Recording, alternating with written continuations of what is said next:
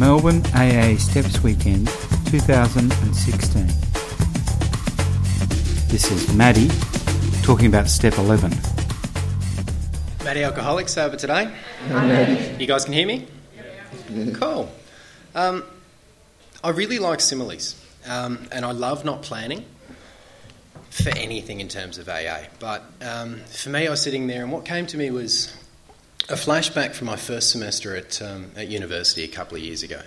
I took a philosophy course, and I went to my first lecture in week eight, um, eight out of 12.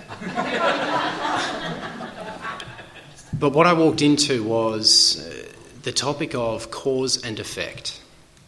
Now, I thought I understood very clearly the cause and effect is, for me, in everyday life. I don't go to bed, I'm tired. The cause being not going to bed, tiredness being the effect of what I've just done or what I haven't done. For me, step 11 is very much so, in a lot of its elements, the only step where it's predominantly based around the effect of all the other steps. For me, step 11 is so much to do with this change that by this time has occurred, this intuition that I get in a new way of living. For me, step 11 is how I don't make the same mistakes anywhere near as frequently. And what usually happens is I get this idea of a new way of being, a new way of acting. And I usually take that idea, and then after the fact, I sit there at night and I think, there is no way in the past I would have ever thought that that was a good idea, or there's no way that I would have ever actually done that. I remember I'd come into AA and I was this, as the book talks about, a violently anti religious person. I saw God, I didn't know what spirituality was, and there was no way that I was ever going to pray or accept that God was going to help me stay sober. This was my role to do, like every other problem I'd ever had. But here I was a few weeks in, and I was driving back from my first bit of service, um, driving my brother to work um, down in a, in a winery actually, uh, about 40 minutes away from, uh, from where we live. And I was coming back and I'd been kicked out by the missus again. And the words that my sponsor had said, just try, experiment with prayer, came in. And my first prayer went a little like this God, I need another chance. I know that I can be better, and I know that I want to prove to you that I deserve to be with this person. She, made, she rang me a couple of days later and made sure that there was no contact since until I got an opportunity to make amends, but that's another story. But it really, I learnt something after the fact. Now, that prayer was exactly what the book talks about not doing. I was praying for me, and I was praying for only me, and everyone else needed to get out of my way so that I could get what I wanted. And it didn't happen, thankfully. But looking back on that experience, what happened was that gave me a benchmark.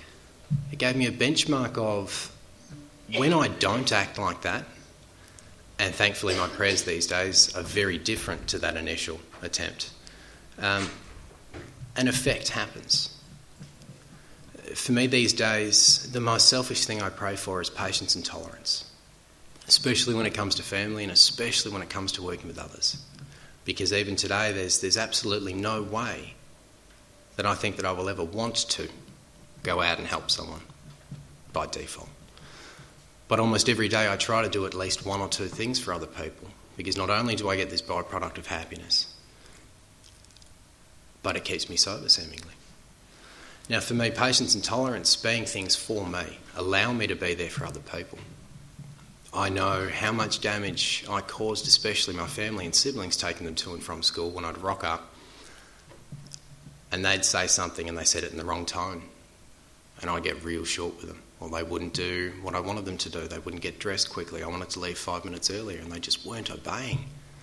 But with, with this newfound tolerance, with this newfound patience, and with this ability to now accept other people's actions of the way that other people are, not immediately, but sooner than I used to, I'm able to actually be more present, actually be humbled by, by this prayer and by this intuition and a new way of living, I'm able to actually give back to these kids that don't deserve me to be short. They don't deserve anything from me but that love and tolerance. that patience that I should have, but I don't as a human being, I guess. I remember another really good experience where, after all the trouble with my brother, he had his car crash, he killed his best mate, and it was it was a big event last year. Um, and I, there was this massive court process going through, and I had these ideas of how he should be behaving. We all did. We had this idea that he should be going to um, to counselling, to therapy. Um, he should be getting full time work. He should be volunteering. He should be doing everything he possibly sh- uh, can be to ensure that the, uh, the sentence, when it comes, is lessened. Now, naturally, my brother Ethan didn't do anything that we thought he should. And I was blessed with this idea that I wouldn't have either. You know, I spent my whole life when someone said, You're never going to do that, I did it. And I spent my whole life on the other side when they said, Don't do this, and I did it. And these days I'm able to, thanks to this new way, this intuition that I've been granted, be able to see things a lot sooner, as I said before, but be able to actually let go of these things. Now, I again last year got this opportunity to take Ethan to a new job. Um, I was up 4 a.m. every morning and I was driving him a couple of hours away, or an hour there, an hour back, and then going to uni. Um, but I caught wind that through what he was earning at work, he was spending on drugs. The same thing that got him into the mess in the first place. And I got on my high horse, my prestige came back, and I thought, well, I'm not going to be the enabler. I'm going to stop driving him. And shortly after that, it was at a meeting on a Friday night actually. Um, I talked to a member about it because I got the message from mum, and he said, Why don't you pray? And I did what I remember really, really well um, when I was drinking, and it was the toilet prayer. But I hadn't been drinking this night. And I went into the toilets at Heidelberg and I said a little prayer. I said, God, I need help. What should I do? Do I cut him off? And is that the right thing to do? What came to me almost immediately as I finished that prayer was something that I could have sat there for days mulling this over, and I don't think I would have come up with it. Something as simple as why do you need to stop being of service? Because someone else is making a decision. Simple. I shared an experience about um, blowing my money with him. Um, he said thanks. That was literally all he said after this massive message I sent, and we moved on. I picked him up on the Monday. He's since gone along on his journey, and it's been really nice to sit back and be approachable. Another thing that came as a result of this step, or having gone through the preceding steps, as the effect of the rest of this program. For me, it's, you know, if prayer is the asking for things, hopefully for other people, or for the benefit of other people. The meditation is for the listening. It's for waiting for the response for me, and it's it's huge and it's imperative. I mean, I, I was listening to um, to a speaker tape the other day where he talked about um, how prayer is for me to hear myself talk, and I absolutely understand that. It's and I talking to a couple of members out the front where I said I can sit here in my head and say I like couscous, but I hate couscous. Whatever I say in my head does not matter. It's, I mean, I learnt that in step four. I learnt that when I write it down, it means something completely different. And I learnt that when I say something out loud, I hear it very differently to how it is inside. I know by now that I don't know what's good for me. And I'm learnt, I'm learnt, I'm taught something new every day about something, a little, little thing I should have breakfast, I should skip breakfast because I don't have time. And I'm usually taught that whatever that idea is, it's wrong. I skipped breakfast this morning. By lunchtime, I was eating myself. I was starving. It's a simple, small decision, and I failed. Can't even decide something small like that. And here I am trying to decide things for my brother, for my life, for my family's life, for the people closest to me. But I also went through an experience recently where and I'm glad that this cause and effect came back because it really, this intuition came as a result of the work that I did preceding, this work that I did to get closer to God through every other step. It was this way of thinking, this way of living that actually enables me to be on a level playing with people. But it only, only came as a result of everything else that I've done. I never had it before. I never knew what it was before. And I never should have expected that it would stay unless I continued the preceding work. I went through that phase. I went through that phase of, thank you, getting up in the morning, not praying, sitting on my phone, having a smoke, having three or four coffees, getting a nice thought about what today's going to look like, going ahead with some willingness that I didn't think that I, I would have ever had if I didn't ask for it, but I hadn't asked for it this morning. And I went out and I did some things that I didn't want to do. I caught up with the sponsee. I then went to a meeting. I Got another sponsee as a result of going to that meeting. Life was pretty good. So I go to bed, I do my review, I get up the next morning and I sit there. I have my coffees, I have my smoke, I play my games, there's no prayer. This went on for a few weeks. And all of a sudden, this intuition, this new way of thinking started to fade. I started making more mistakes than I usually did. Patience went out the window. Tolerance slowly went out the window. The want to be around humans went out the window really quick. And I realised that it was because the reason that I was granted this intuition was because of the work that I was doing. Now, this, like anything else that I've learned in sobriety, is only a result of the mistakes that I've made. I don't learn from anyone else's experience. Sounds good. Sometimes it gets me inspired, but it's not until I put in the action. It's not until I go out and do something about it that I actually learn, I actually have an experience of my own that I can share. And most of those experiences are failed attempts at life. For me, an experience is merely a mistake that I've made and I've learnt from, and I've tried something different in the future. And this intuition is, is all these different attempts at doing something different in life. There are all these things that, as I said before, I don't know why I do these things.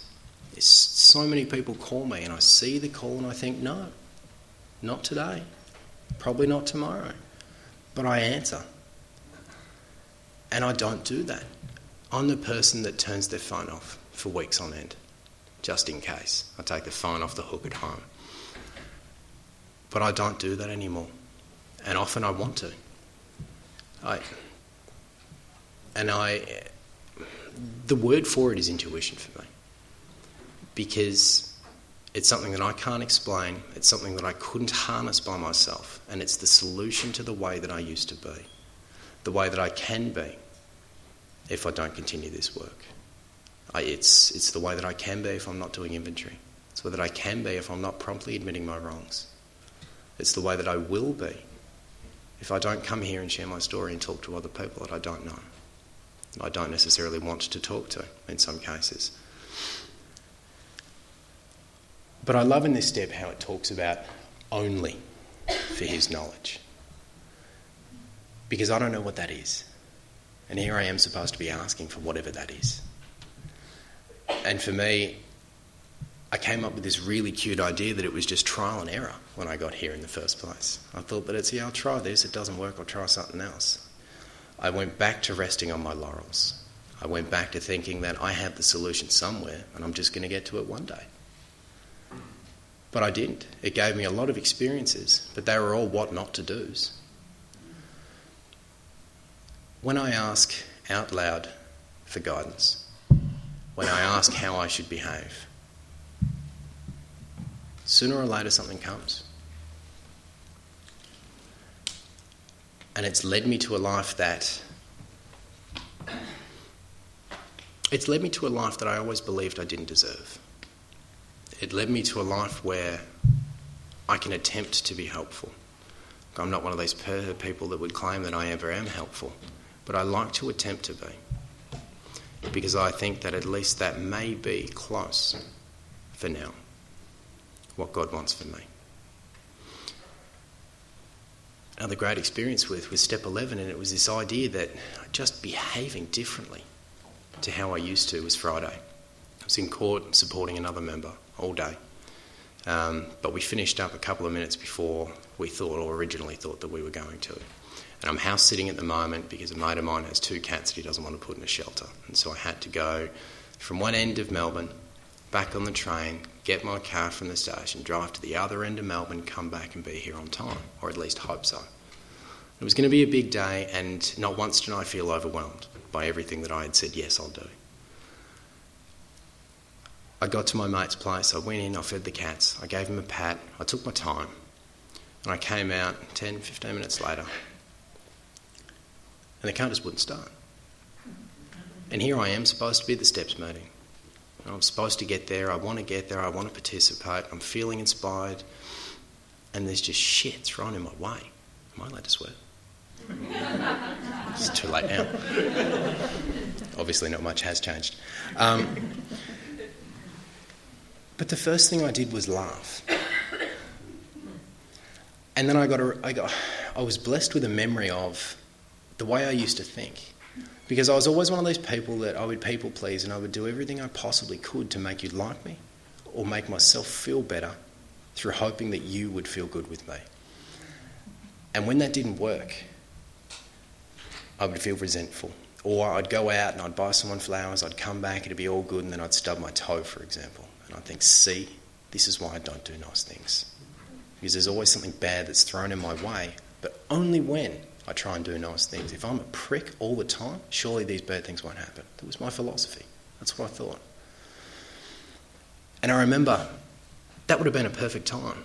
I've been in court all day, I've sat there, it wasn't great, it was pretty boring. I've come here to do something that um, I don't want to do. I didn't want to drive in traffic for 40 minutes. I don't want to, definitely don't want to drive back in traffic for 40 minutes to get to a steps weekend that I just hope is okay. And now my car's broken. Now it's going to cost me money. See, if I wasn't here in the first place, it wouldn't have happened. But I laughed. I said a quick prayer and I asked for help and I found a solution. And I'm still here and I, my car's still over there, but it's okay. And I still haven't fretted about it. If that's not a new way of being and living, I don't know what is. That freedom that's come as a result of the preceding steps, as the effect of the preceding steps, for me is amazing. And it's not what I intended to happen, but it came as a result of asking. I'll leave it there. Information about the annual Melbourne AA Steps Weekend is available from www.stepsweekend.aagroup.org.au. Thanks for letting us share.